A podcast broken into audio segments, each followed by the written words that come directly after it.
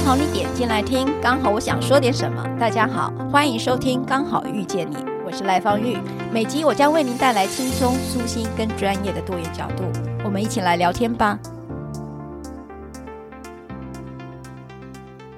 嗨，各位朋友，大家好。今天第一次遇到一个让我觉得敬佩的女孩了哈，因为她年纪比我小。那为什么会是敬佩哦？其实我们遇到恐惧的事情的时候，我们是有个生存本能，是离她越远越好。那但是就是有一个女孩呢，就往火里跑到战地去当志工，是当志工哦。好，所以她是并不是带着一个说，呃，我们今天说到火坑里面，然后就可以赚到一大笔钱。好像说我们这样跳火坑都是一个没办法的事情，就好像是一个生存上的事情。可是呃，我们今天邀请的这位女孩呢，却是为了一个为了什么哈？等一下可以请教她哈，为什么可以啊、这么接近的恐惧哈？就是这么接近一个每一个人通常心理上最接近的恐惧的地方去啊。那么我们这位好朋友哈，我们这位我一直称之为女孩的原因，是因为如果不是有赤子之心的人，又怎么会这么做呢？所以我就叫她女孩了哈。嗨，志军，Hello，大家好。志军，你真的好厉害耶！呃，我刚才讲，我们总是远离恐惧嘛。那你是台湾基督教和平工作队第一位的台籍志工哦，你跑去了巴基斯坦，又跑去了伊拉克。你为什么这么勇敢啊？我想说，首先也跟大家介绍一下，就是我我自己在台湾长大的环境，我是在门诺教会，大家知道的门诺医院。门诺教会它的一个教会的传统就是反战跟非暴力的传统，所以这个一直是我们在教会长大，然后接受基督教信仰的这个过程当中不断的被提醒的，然后也被。给予一个机会去实践非暴力跟和平的这一个行动，所以我在教会期间有机会去鼓励年轻人去不同的田野方案，像我也去过柬埔寨去做劳动，所以这个国际门诺会它是非常希望能够鼓励年轻人在学习到一个阶段的时候，你就要出去外国走一走，然后学习不同文化、不同地区的生活。所以我在大学毕业的时候去了柬埔寨。的劳动营，然后研究所毕业之后，我我就到门诺会北美的印第安纳州去做了一一年的文化交换的一个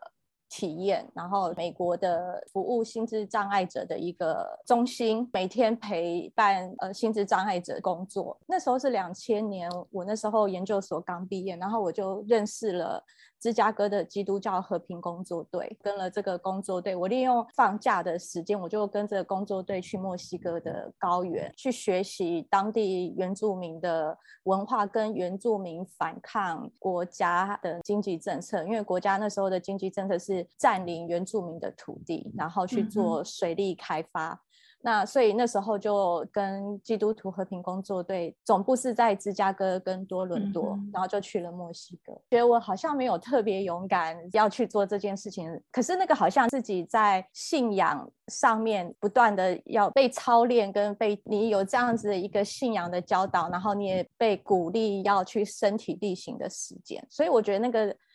过程好像就是这样慢慢累积，累积到一个阶段是那个时候，美国第二次跟伊拉克发生战争，在两千零三年的时候，美国第二次入侵伊拉克，基督徒和平工作队有在战争之前就已经，其实就陆续有人在伊拉克工作，因为那时候伊拉克是被经济制裁的国家，但是很多基督徒和平工作队的队员偷运那个什么癌症药物啊，偷运铅笔啊。就是医疗跟儿童教育需要的这些材料，嗯、他们都是违反国际禁令，然后偷偷的运到伊拉克去，然后把药物供给给当地的医院，因为他们知道说，在这个国际经济制裁下面，最受伤最大的就是一般的平民百姓。后来当战争爆发的时候，这些和平工作队的队员就决定。留在伊拉克陪伴伊拉克的人，可以度过这样子一个轰炸期间。那他们那时候留下来的这些前辈，觉得他们的任务就是要去说出伊拉克人民的故事。他们并不是一个在媒体特殊化的团体。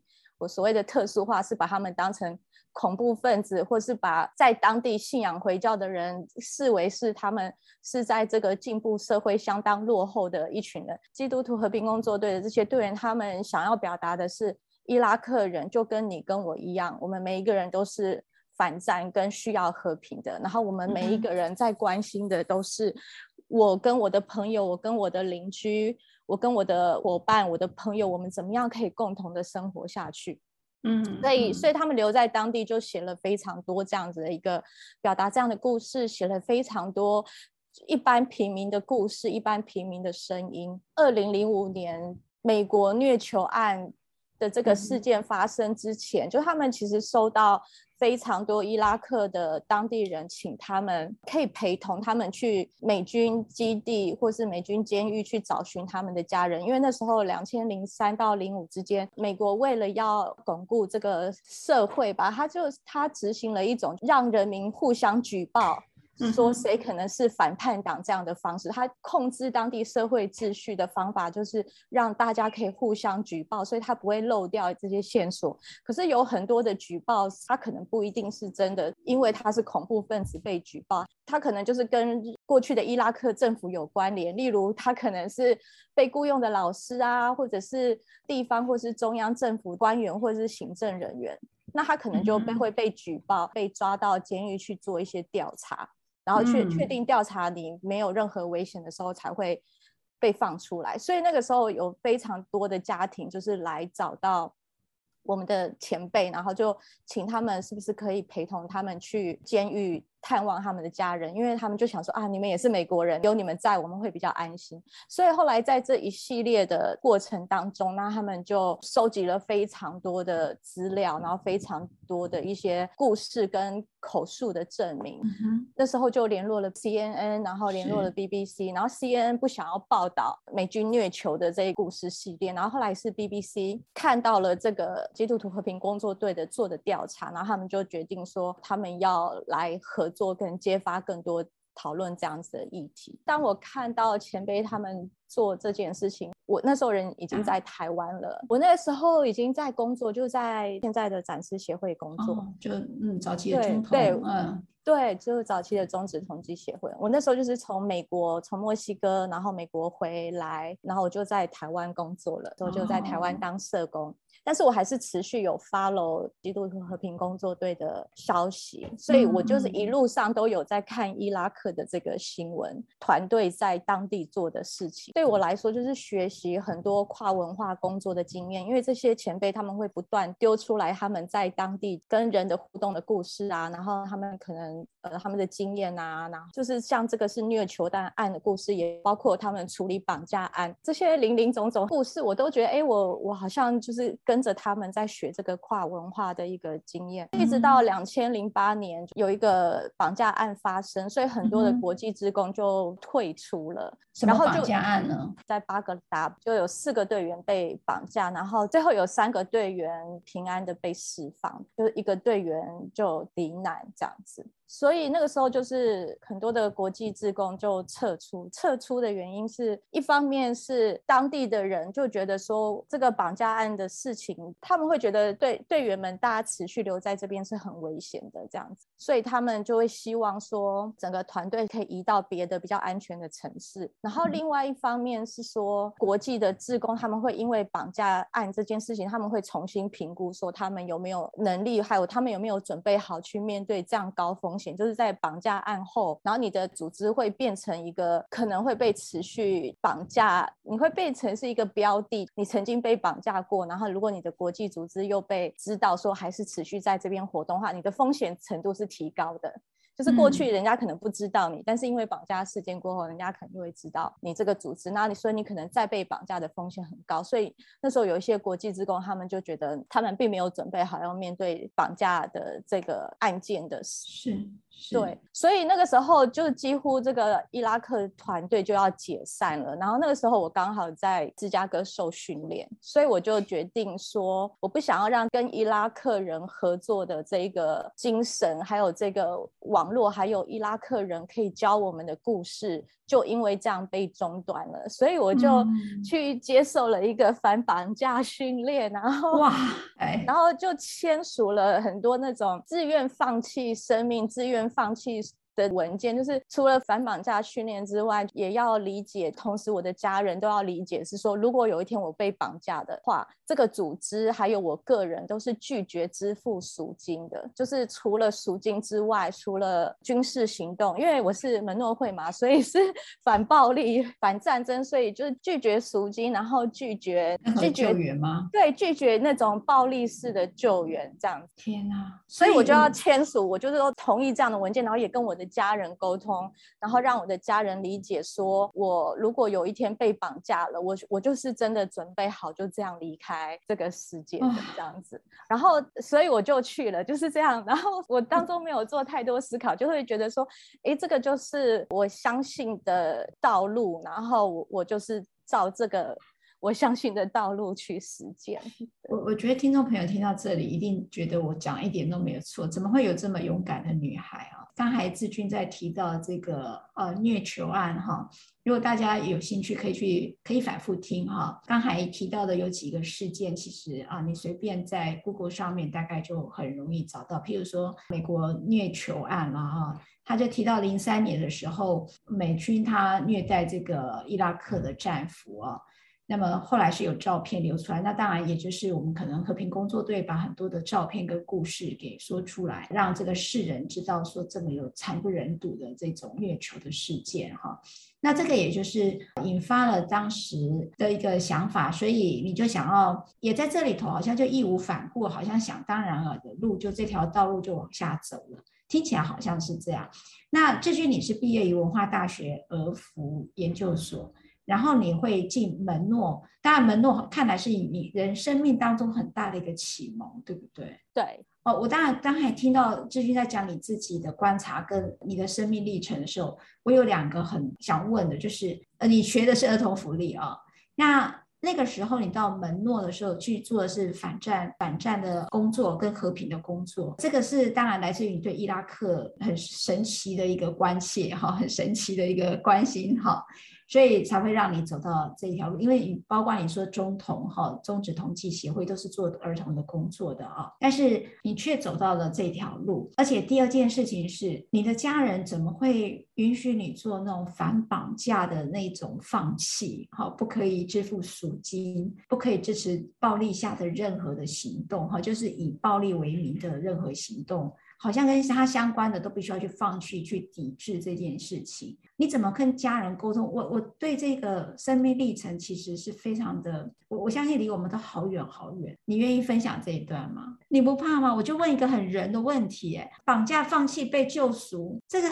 你。到底是怎么做到的？其实我可能就是那种没有想太多的人。我们在做这个反绑架训练的时候，那时候我在芝加哥，然后为了要体验被拘禁的，我在被拘禁当中，我怎么样自我照顾？那时候我就。自愿在一个抗议，在一个抗议性行动的一个演练，我就是自己自愿被警察逮捕，就我就可以进到那个拘留系统里面，在监狱里面被关一个晚上，然后我就在这个监狱里面思索，或者是去体验、去感受我跟失去自由，然后还有我被监禁，还有当你的生命都操控在别人身上，然后这这些人，他是一个，他代表了一个体制在限制你，或他在代表一个体制在监控你。我那个时候我不知道为什么，但是我我其实是这个真的就是一个反反绑架训练。我需我需要知道我我的身体需要去学去理解我自己在一个失去自由的环境，然后可能没有人会知道你在哪里，你完全跟外界都失去联系的状况，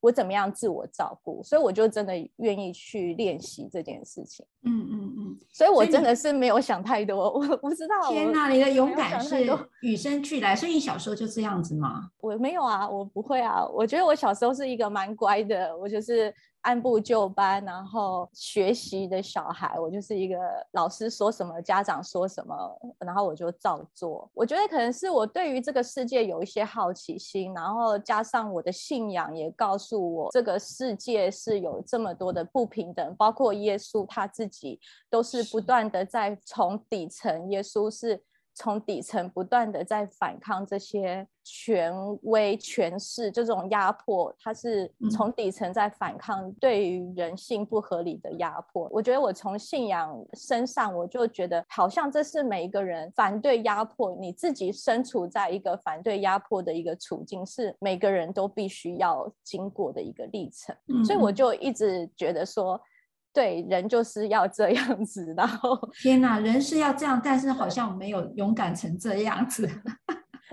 真的就是志军提到你做防防绑的这个训练。然后你为了防绑的训练，你还要试着去抗议，然后被拘禁，在一个身体自由被剥夺的情形下，用最低限度的物质生存，你必须要去面对那个身心煎熬的过程。这样的一个 training 大概要多久？总共我们其实 training 就是一个月。然后每天早上六点，然后到晚上八点，然后那个过程就是，即便被拷打，我不是指说被身体拷打就都都不能松口的那个状态嘛。这个训练就是包括说，当然它会有很多一些比较没有那么压力的这种角色扮演，例如说你可能会被侦讯、被口供啊，然后或者是说你可能需要到法庭上去。你可能到了一个国家，你需要在法庭上陈述你的意见，包括说。我在策划我自己被逮捕这件事情上，我也要去，因为我是真的被逮捕，所以我需要去跟法官陈述我被逮捕，就是我为什么参与这个抗议事件，然后我我然后我我要去表达我自己的政治立场。这个东西无关说我要不要被判刑，但是我要能够很清楚的去表达我的政治立场，我参与的这个我参与的行动当中，所以这些就是会透过在这一个月的训练。当中去准备这个训练，当然除了有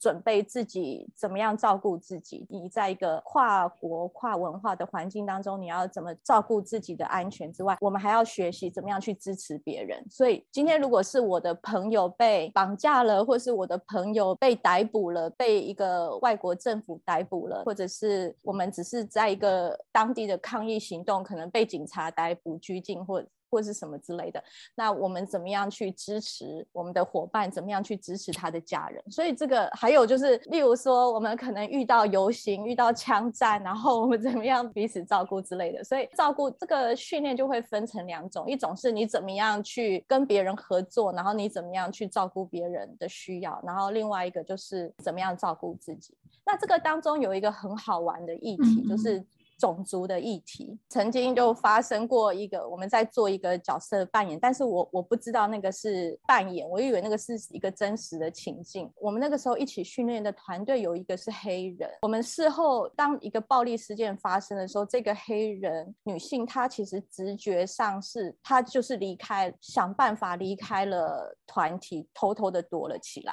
然后我们事后就会来，我们就是每个人都要去面对。去谈，去揭露我们自己面对恐惧的反应。自我揭露有时候不是很舒服，但是当我我听到这个黑人，一般人可能会觉得啊，你怎么这样这么没有义气？当我们大家都在一起，然后想办法要解决问题的时候，你自己跑去躲起来。我们可能一般人都会是这样的想法。可是这种自我揭露的时候，这个黑人就讲到说，他为什么他的第一反应是逃离？因为他们就是黑人，在在美国，你不管是什么样的暴力，不管是警察还是非警。警察的这些暴力，当一群人里面有一个黑人的时候，这个黑人永远都是焦点，他永远都是一个暴力的一个最首先会成为一个被施暴对象，而且他又是一个黑人女性，所以他当下的立即反应就是他要他要保护自己，要逃离，要离开。所以我觉得这个是对对我来说，我从来没有想过说，其实黑人女性面临到的这种危险，培养的这种危险意识是无时无刻的。对，天哪，很难想象哎，这个我，但是他确实讲出一个很核心的事实：黑人这一件事情，在所有的暴力事件当中，都会首当其冲的变成第一个牺牲者。这真的是一种很深刻的生命经验，这个种族的生命经验。对，而且它已经变成这个族群女性的集体意识，他们的集体反应。哇，那亚洲人呢？亚洲人我就不知道了。所以最近在那里的感觉，那边像你一样的台湾女孩多吗？你你说在美国还是在我的在在在你们团队里面？在我们团队里面，我是第一个亚洲人。后来人数有增加吗？好像也没有，是不是？你是唯一一位，对不对？所以你们这样的一个团体，哦，那我们就回来讲伊拉克好了。大家我不知道对伊拉克的理解是什么，就是 always 都是战火，就是非常非常严重的一个地方，好像是一个每天都有炸弹，然后随时在你头上飞来飞去的那种感觉。那你在那个时候，那个地方真的是这样吗？这是偏见还是刻板印象，还是我还是他真的就是一个非常动荡，然后一直处在一个战争的状态下的一个国家呢？我去到伊拉克的时候已经是二零零八年年初，所以那个时候大部分的暴力的区域，大概大家已经都会知道，说锁定在几个区域是比较没有办法控制的，摩索、摩苏尔，就是圣经上面以前讲的尼尼维，嗯、然后另外一个。叫做可酷，它其实就是。这两个城市，其实我们连接到古代的历史的话，就是摩苏跟可库，他们两个其实以前是亚述帝国的一个文明的很重要的都市，这样子。所以那个时候，我觉得还蛮好玩，就是这两个地方都是这种族群文化非常多元，有亚述人，然后有亚美尼亚人，然后有库德族人，有阿拉伯人。但是在后战争时期，这两个地方是最动荡不安，所以基本上。我如果要去可库的时候，我们是完全被禁止不能够去摸索，但是我们有一部分的限度的自由可以去可库。但是我们去可库的过程当中，我们就是要换车啊，然后中间要每过一个检查哨就要通报芝加哥总部，然后进到我们要换车牌到什么定点，然后车子要藏哪里，要到换什么车牌，完成什么工作，完成什么任务就要撤退。所以那个紧张感都是我们自己制造的，就是为了安 全。权，因为这个就是你到说，哎，当地的。的问题是什么？然后你你需要相对应的去让你自己 alert 那个，嗯，就是警告自己在这个状态下是要小心的。对，但是可酷另外有一个状况就是，只要美军的车子一经过，大家就要开始检查车子有没有被放炸弹啊，然后垃圾桶没有被放炸弹，大家就就是当地的居民也会有这种 alert，但是他的 alert 就是说，哎，我只要看到美军的车子经过，我就知道说美军可能会被恐怖组织锁定，所以。美军经过，只要他们的车队出来巡逻的时候，这些城镇的居民他们就会自己提高警觉，去注意说他们的周遭有没有什么不明物体。就是这个是人民的 智慧，所以这种紧张感其实是必须的，但是它也就是人民为了自己的安全，然后去创造出来的一个自我保护。所以其实还是会有这种爆炸案啊，一样很很多。但是我我觉得当地的人是很。勇敢的，而且他们是每天无时无刻都在面对这件事情，然后它变成一种生活的的一部分。嗯、你知道伊拉克哈，我我自己呃在 Google 上查的，大家也听众朋友也可以去查哈。这个志军给我们一个最生活化哈，也就是好像仿佛在眼前，我们看到了伊拉克的呃文化跟他们的生活的紧张感哈。那伊拉克我不晓得，如果大家年纪够大哈，你在以前我们在看那个漫画有没有尼罗河女儿哈，就有好。多关于这个伊拉克的那个提到的地理环境嘛，那他说这个国土大部分是沙漠，然后有。两个就是幼发拉底河跟底格里斯河之间，他们有一个好像农耕的地方。志军，你刚才提到的那个两个地方，它是位于是在农耕的那个位置，还是在沙漠的？应该是在那个农耕的地区，对不对？就是刚才我讲的两个河的，应该是那边汇集的那个地方，对吗？摩苏是在比较北边，然后其实有有一条我忘了是 Euphrates 还是 Tigris 有经过，好像是 Tigris 有经过摩苏，所以在摩苏有形成一大片。因为那个河面是非常的宽，然后旁边都是农耕地，非常的漂亮。可库是在中部，所以它已经是一半一半沙漠，对，然后一、嗯、一半是还有一些些绿地。但是同时，可库因为是被采油，哦、就是有炼油、采油非常多的这个工业区，所以它的沙漠化也。问题也很严重。但是只要一到春天的时候，只要冬天的雨量够，或者是说冬天的有下雪的话，春天就是整个绿地是非常漂亮，每个礼拜都有小花这样开出来。就是即便说你就会看到一半就是采油厂，然后那个火焰啊、黑烟，然后那个地底下。就是没有采油的另外一半，可能就是绿地啊、小花，这个是中部可酷的状况。然后再往西边一点就是沙漠，可是，在东边一点，就是在两河流域流经的地方，还有他们交汇的地方，在伊拉克南部，它是一个沼泽地。我们早期讲的两河流域文明的那种泛滥冲击的，就是农业农文化。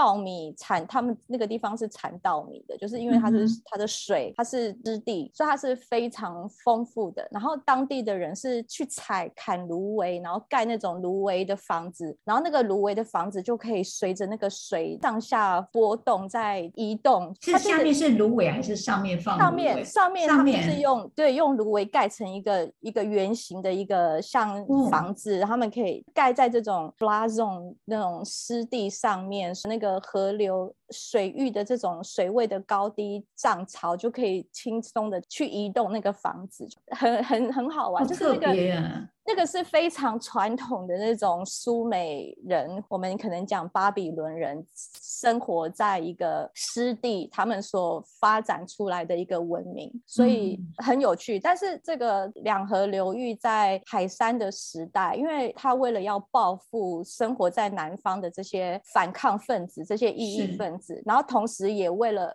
萨达姆·胡塞恩，他同时也为了他的经济开发的需要，所以他做了非常多的水利工程，然后做了非。常多的渠道，然后把两河流域的水引到。都市去做都市的使用，就是它有两个目的，嗯、一个是它的军事目的，它要把这些躲藏在芦苇的这些南部的种族消灭掉，因为他们是非常反海山政府的。百分之九十的我们早期可能讲两两河流域的这种湿地，百分之九十在伊拉克是消失的，啊、就是因为海山做了这道引水的工程，哦、把水排出来。那他他为了不要让人可以反叛的势力可以。躲在这个芦苇区里面，然后他同时也在报复这个南居的这些人，所以在第一次梁伊就在海山被逮被逮捕，不是被美国抓到，然后他们有进行审判嘛？对，然后。海山他的第一个被审判的案件就是屠杀南部的这个少数族群的案件。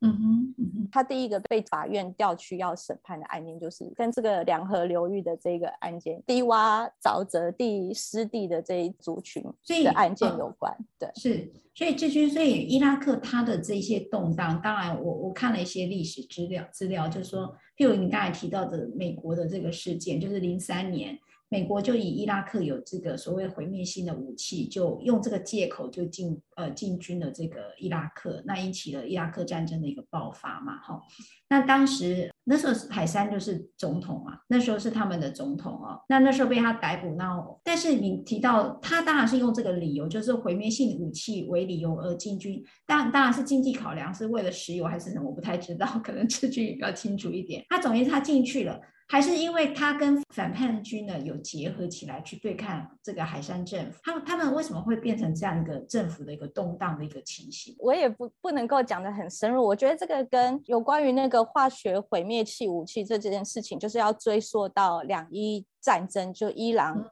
跟伊拉克对。他们在一九八零的时候打了一个两伊战争嘛，然后那个时候是伊朗的那个贺梅尼夺取政权，然后建立了伊朗新的一个伊朗，就推翻了伊朗国王，然后建立了一个伊斯兰政府。美国就鼓动海山去发动两伊战争，所以在美国的支持默许或者说在鼓励当中，然后他们就对伊朗发动了战争。但是没想到那个贺梅尼伊朗的这种民族性，然后。这种反侵略的这种斗志非常的强，所以结果那个非常比较富强的、没有动乱的伊拉克反而占不到上风，就是节节败退。然后在两伊战争的末期的时候，海山就跟西方国家的取得了化学性武器，所以这些化学性武器就大量的用在两伊战争，针对伊朗，然后还有在伊朗跟伊拉克边境投掷了非常多的化学毒气的这种武器。最有名后来被揭发的。是一九八八年在伊拉克伊朗边界的一个城市的一个化学毒气事件，然后那个时候这个城镇的大概五千多人都死亡，而且他们的那个过程当中是很多人你在上街采买的过程当中，或者说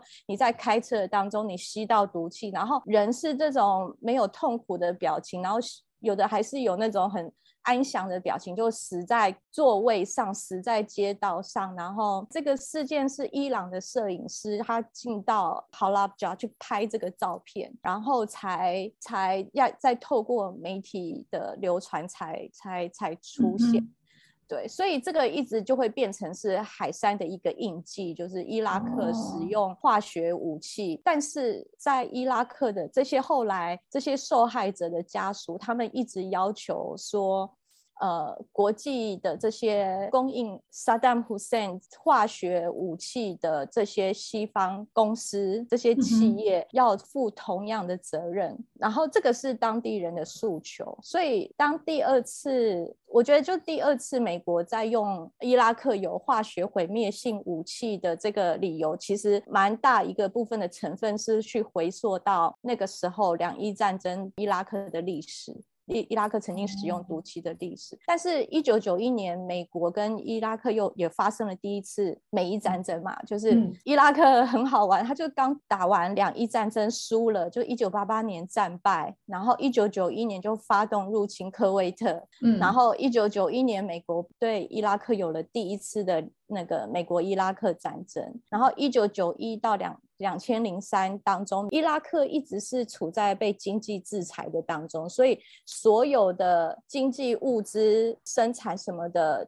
在进出口全部都是掌握在联合国，他们以国际制裁为名嘛，形成一个国际的势力去监控伊拉克。所以在这个状况下，伊拉克到底有没有真的有化学毁灭性武器？我觉得这个第一个这个是存疑的，第二个是那个时候联合国派出的专家调查小组并没有发现呃确切的证据，就是在二零零三年发动战争之前，然后国际社会说好，我们就是派遣专家去伊拉克调查，然后那个。那时候 CPT 的人，我的前辈他们其实都有跟联合国的专家，然后到处去跑，然后在旁边做笔记的。然后其实我印象记得是这些专家他们并没有提出任何的证据证明说有大规模化学毁灭性武器什么的。然后但是 anyway 就是美国也不管有还是没有嘛，他其实就是要已经做好要进攻伊拉克的计划了。所以对呀，可是为什么呢？你知道哈，我我只是对美国为什么一直介入别人的国家这件事情确实有点小好奇啊。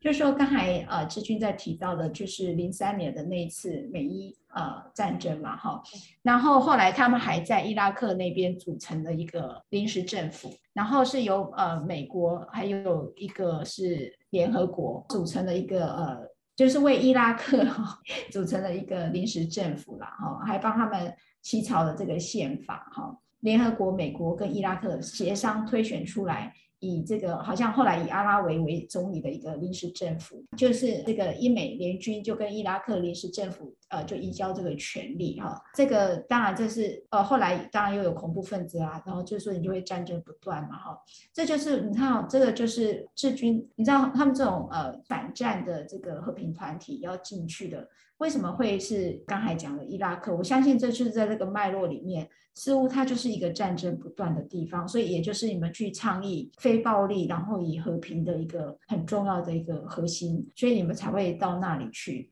我我这样理解志军是对的吗？对，而且我觉得赖律师你的观察很敏锐。我们一般人都觉得美国是一个很和平的国家嘛，它是一个世界 世界秩序的一个掌舵者嘛，所以然后它是一个大家追求的一个进步，然后可以发展的国家。但是美国。他大概平均每十年吧，就会发动一次战争，就是这个记录是我们平常很难想得到的。就是像刚刚赖律师说，哎，为什么美国这么频繁的在跟别人战战争？可是我们一般人都没有注意到这一点。就是当我们想到美国的时候，我们是没有人注意到这件事情。我我觉得其实，当然我我觉得哈，这个国家他们，我我不知道他们在干嘛了哈，所以我就是在想说，到底是他们自己的内政。的需求还是有经济的需求，不然为什么一直在别的国家里面做这么多嗯破坏性的行为？哈，对不起，我用破坏性了哈，因为我们一直认为一个国家有它的自主性，那为什么你用一个好像 hero 的角色，还是用了一个什么东西就可以跑到人家家里面去闹一顿？然后而且一闹闹到二零一一年，你看这么长的期间呢，对我来讲都有点像殖民地的概念了哈，所以这个当然我不晓得哈，战争有它的复杂度，也又有它很精算的事情，不是我们平民百姓可以知道的。但是我们明白的是，志军所在提到，无论你是带着什么样的一个企图，重点是那个非暴力的这个核心到底为什么可以允许在人的身上？呃，就是说暴力可以这么样的去剥夺一个人的基本生存，所以刚才提到，连住在伊拉克那边的百姓过得其实挺不安的哦，只要一个美军过就要再去检查，所以那个他们的警铃声是非常多的。我们大概就地震嘛，我们就地震，现在再多一点跟上呃全球的就是疫情嘛，哈，就是呃生存上的一个威胁。我我就回头来问志军，你在那边看到的，你们要做这样和平的倡议。在这么这种呃战争之下，在这个枪管子底下，我们到底怎么样去倡议一个非战的一个思想？对这个问题，我也没有什么答案哎。我先回应一下赖律师前前面讲到的是说一个殖民主义的概念，我觉得赖律师你说的就是对，它就是一个殖民主义的概念。然后我觉得这个是一个我们可以再深入去探讨的问题。这个殖民主义的这个概念，它是怎么样的在延续美国的霸权？它可能甚至对于美国能够维持它的经济、政治、国际的优势地位都是息息相关的。所以殖民时代并没有过去，它只是转换，他只是做了更多的伪装，然后有更多的话术。觉得我觉得这个这个是会是我们当代。可能甚至未来，我们都还是我们没有摆脱的，然后我们需要持续的去研究。可能包括我们看到现在的难民的议题，就是从阿富汗、伊拉克到叙利亚，到现在难民议题在欧洲所遭遇的这些待遇，这些都是跟殖民主义，还有跟西方他们要维持的强盛，他们的这种那种西方强盛的方法，我觉得都都是很有关联的。我觉得回到是说，我们怎么样去倡议这件事情，其实。我曾经也很迷惘，我到现在也不是很有答案。我们在伊拉克，你可能每天写的故事是谁又被逮捕了，然后谁又被怎么样了，然后哪边又发生了什么。爆炸事件，然后多少人受伤了？我们常常去采访这些故事，然后把这些故事写出来。然后我一度我也在想说，那这些故事到底对于生活在台湾、生活在没有战争地方的人民，到底有什么意义？还是变成一种疲劳轰炸？然后我今天可能寄给人家一封信说，哦哪里发生了爆炸，多少人死了？哦哪一个农夫夫又受伤了？然后一个，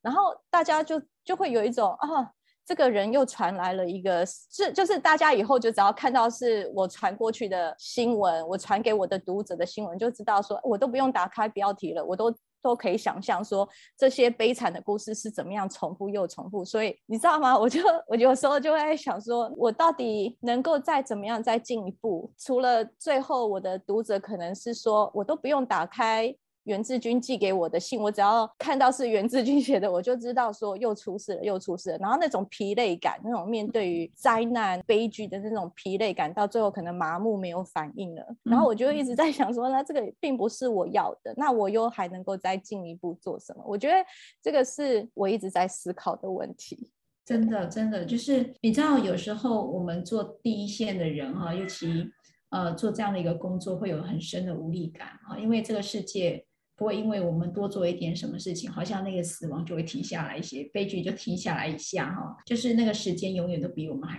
快。我我觉得我就说志军一直说，我说一直要说勇敢哈，有时候我们总会退役，你知道吗？就因为在你在第一线当兵当久的时候，你看到这种烽火连篇，然后哀鸿遍野的这种场景，那你真的有时候会很很想问，呃，上帝，你可以再告诉我，我还可以做什么哈？就或者是问神，你觉得你还可以做什么？后来发现我们能做的都这么有限。那但是我还是相信了，就像志军在讲说，每一则故事让世人知道在那里发生了什么事。那我觉得至少我们可以知道说，有些事情不是我们想象中，有时候媒体告诉你的事情才是真相。也许我们需要更多像志军这样的伙伴来告诉你，我们这个世界的真相是什么啊？否则握有媒体呃大权的人。为了自己的权利，其实他们做了很多。你以为呃是在帮助人，其实可能都是在在剥削别人哈，就是在控制别人的一个行为啦。但我觉得你的故事都一定都是非常的让你深刻哈。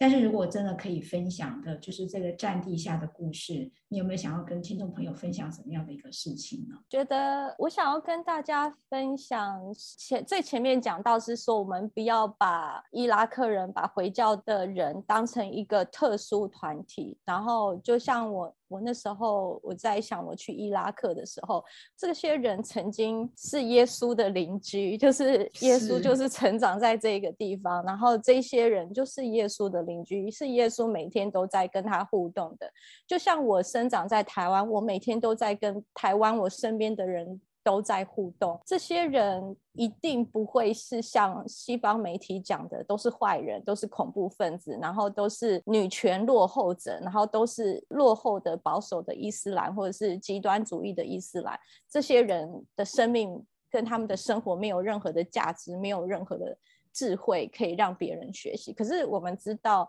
如果我们从历史来看，这是一个两河流域，这是一个埃及文明，这个是西方文明、西方历史的起源地，这是世界三大宗教嘛，回教、基督教、犹太教，这么多的人，他们在 path 这个历史，他们在铺路，为这个从过去到现在为这个世代的文明在铺路，所以这个这个文明是没有断层的。我们都以为这个文明是有断层，现在的人不文明，现在住在那里的人不文明，可是不。是这样的，这些人跟我们一样，那个生命是连贯的，生命是连续的。然后我我就会真的会很想说，我们怎么样的找到一个。不只是在台湾跟世界，或者是台湾我们自己在我们自己的社区当中，我们看到跟我们不一样的人，看到我们不不熟悉、不认识的人、不熟悉的事情，我们都能够给一点空间去认识他们，给一点空间给别人，给一点空间去彼此的合作，然后共同生活，然后共同去创造。所以我觉得我自己在伊拉克，其实我最享受的就是，哎，我被接纳进去，然后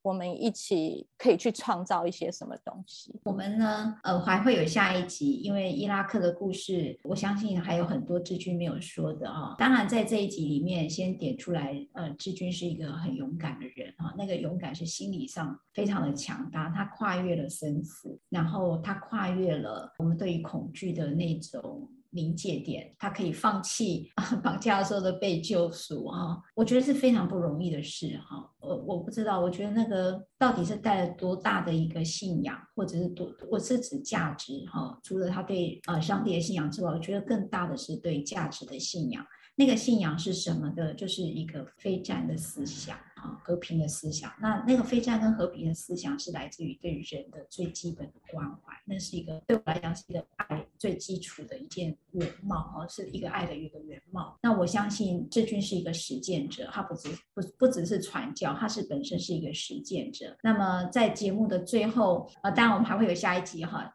志军有没有给听众的一句话呢？哦，从你的生命历程当中，我觉得你大概真的是太丰富了。我希望大家也可以给我一些分享，就是我刚刚提到的，就是我们怎么样面对灾难这件事情。当灾难是不断的重复再重复，然后呃，尤其是因为我们自己的体制，我们所创造的这个世界体制的关系，然后我们发现，不管是环境灾难，然后人为的灾难，都是不断的重复的，的发生。然后是不是？我们因此疲乏了，然后我们因此麻痹了。那我们怎么样共同去克服？我们作为一个，我们大家一起分享一个社会的这一个时空。那我我希望大家也可以给我一些回馈，是说，哎，我们怎么样共同的来克服这种对于灾难的这种麻木跟这种创伤嘛？这种太多创伤之后的这种麻木。嗯、好，谢谢。